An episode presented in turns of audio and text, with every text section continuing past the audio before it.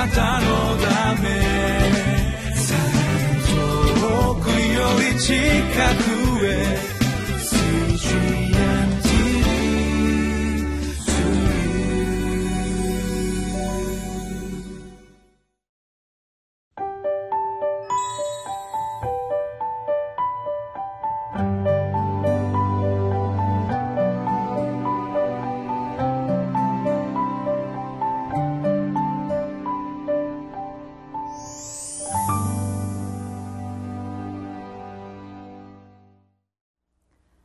習志野キリスト教会の山田泉です。今日は12月20日。聖書は詩編37編。1から11節。テーマは平和な人生の秘訣は不平を言わず善を行うことでございます。私たちの目は不思議なもので人のことは大変よく気がつくのに対しまして自分のことについてはほとんど見えないということが多いように思います。そして聖書はそういう私たちのことを大変有名な言葉で、えー、言い表している言葉を私たちは皆知っていると思います。なぜあなたは兄弟の目のち目の中の塵に目をつけるが自分の目の中の針には気がつかないのですか？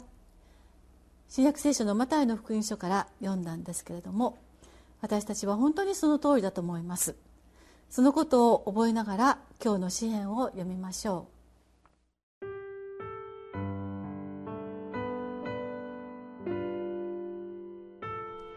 詩編37編1節から11節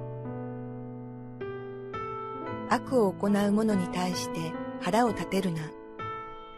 不正を行う者に対して妬みを起こすな。彼らは草のようにたちまちしおれ、青草のように枯れるのだ。主に信頼して善を行え、地に住み誠実を養え、主を己の喜びとせよ。主はあなたの心の願いを叶えてくださる。あなたの道を主に委ねよ。主に信頼せよ。主が成し遂げてくださる。主はあなたの義を光のように、あなたの裁きを真昼のように輝かされる。主の前に静まり、耐え忍んで主を待て。己の道の栄える者に対して、悪意を遂げようとする人に対して腹を立てるな。怒ることをやめ、憤りを捨てよ。腹を立てるな。それはただ悪への道だ。悪を行う者は断ち切られる。しかし、主を待ち望む者、彼らは地を受け継ごう。ただしばらくの間だけで悪者はいなくなる。あなたが彼の居所を調べても彼はそこにはいないだろう。しかし、貧しい人は地を受け継ごう。また、豊かな繁栄を己の喜びとしよう。今日、神様から私たちに与えられている課題、また、指示は一節のことです。お読みいたします。悪を行う者に対して腹を立てるな。不正を行う者に対して妬みを起こすな。しかしこれが難しいことなんですよね。なぜ難しいかと申しますと最初に申しましたあの新約聖書のマタイの福音書の言葉にある通りだからです。私たちはなぜあなたは兄弟の目の中の塵に目をつけるが自分の目の中の針には気がつかないのですかと言われている通り人のことは本当に小さな塵ほどのことでも気がついて取り上げてそしてつついてみたくて仕方がなくなるような攻撃の気持ちっていうものをみんなが持っているように思います。それに対して自分のことに関しては梁という家の屋根を支えるほどの大きな横木のようなものですらも見えなくする。そのようなたちが性質が私たちの性質だと思います。そのような性質を持っている私たち人間にとってこの一節の悪を行う者に対して腹を立てるな不正を行う者に対して妬みを起こすなというこの神様からの教えは本当に大事なことなんだなと思います。実にこのことに対しては陥りやすくまた私たちはよく間違ってしまうことがあると思います。神様はこの難しい課題を私たちに与えただけではなくてこの課題がどうやったらできるようになるのかと神様はそのために私たちに大変力強く神様のまた、えー、教えをさらに加えてくださっているのでそれも見てみたいと思います。まず2節でお読みいたします。彼らは草のようにたちまちしおれ青草のように枯れるのだ。なぜ私たちに腹を立てるな恨みを抱くなと言ってできるようになるのかというならばそれは悪の力はしばらくの間だけだからと私たちに教えてくれています。その実際を知るならば私たちが今目くじら立てることはないよ。時期に終わる必ず終わりが来るよと言って私たちをそうできるようにと教えてくれます。7節の2行目もお読みいたします。己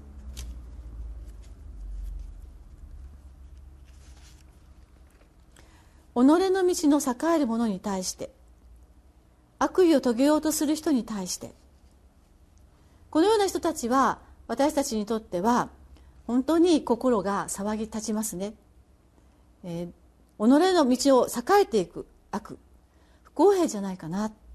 悪意をやり遂げていく。全くふてぶてしいな。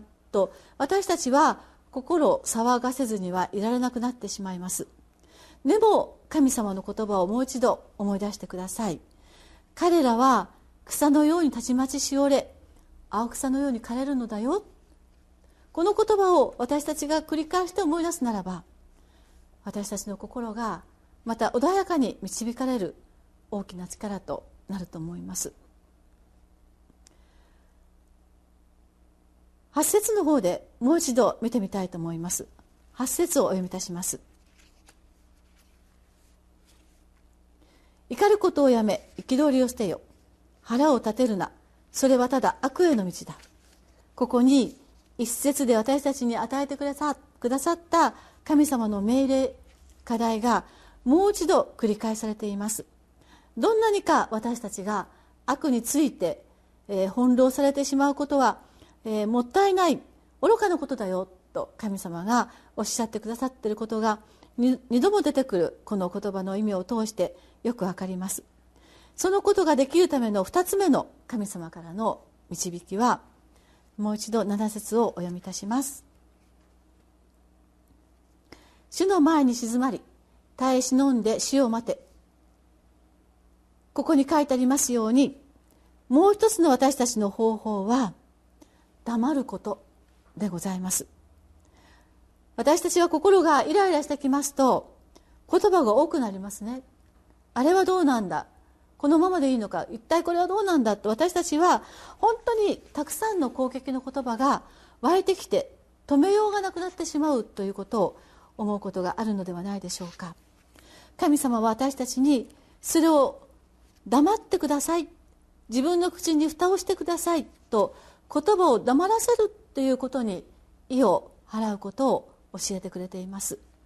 そして7節の後半1行目の後半になりますように忍んで耐えて神様を待つことです。これは怒りの言葉を祈りの言葉に変えて苛立つ心を黙想へと変えていく神様からへのヒントであります。五節をお読みいたします。私たちはもう一つの神様の秘訣。あなたの道を主に委ねよ。主に信頼せよ。主が成し遂げてくださる。最初の悪の命の期間は短い。黙って忍んでというのが消極的方法だとしたならばこの五節はもっと力強い積極的方法として神様が私たちに与えてくださった。この悪に怒らない方法のためのヒントであります。私たちは自分の人生を神様に任せていきましょう。どんなにまどろっこしく思えてもじれったく見えてもまたなんかどんどん難しくなってくるように思えてもそれでも神様は声をはっきり上げて私たちに言います。あなたのすべてを私に任せてください。私があなたの痛みもイライラもまた嘆きも含めて私があなたのすべてを成し遂げてくださるからと主がお約束してくださっています。私たちはこの2つの言葉黙して忍耐して忍んで待つ。また神様に任せるということを通して神様の悪に苛立たないということに立ち向かっていけたらば幸いと思います。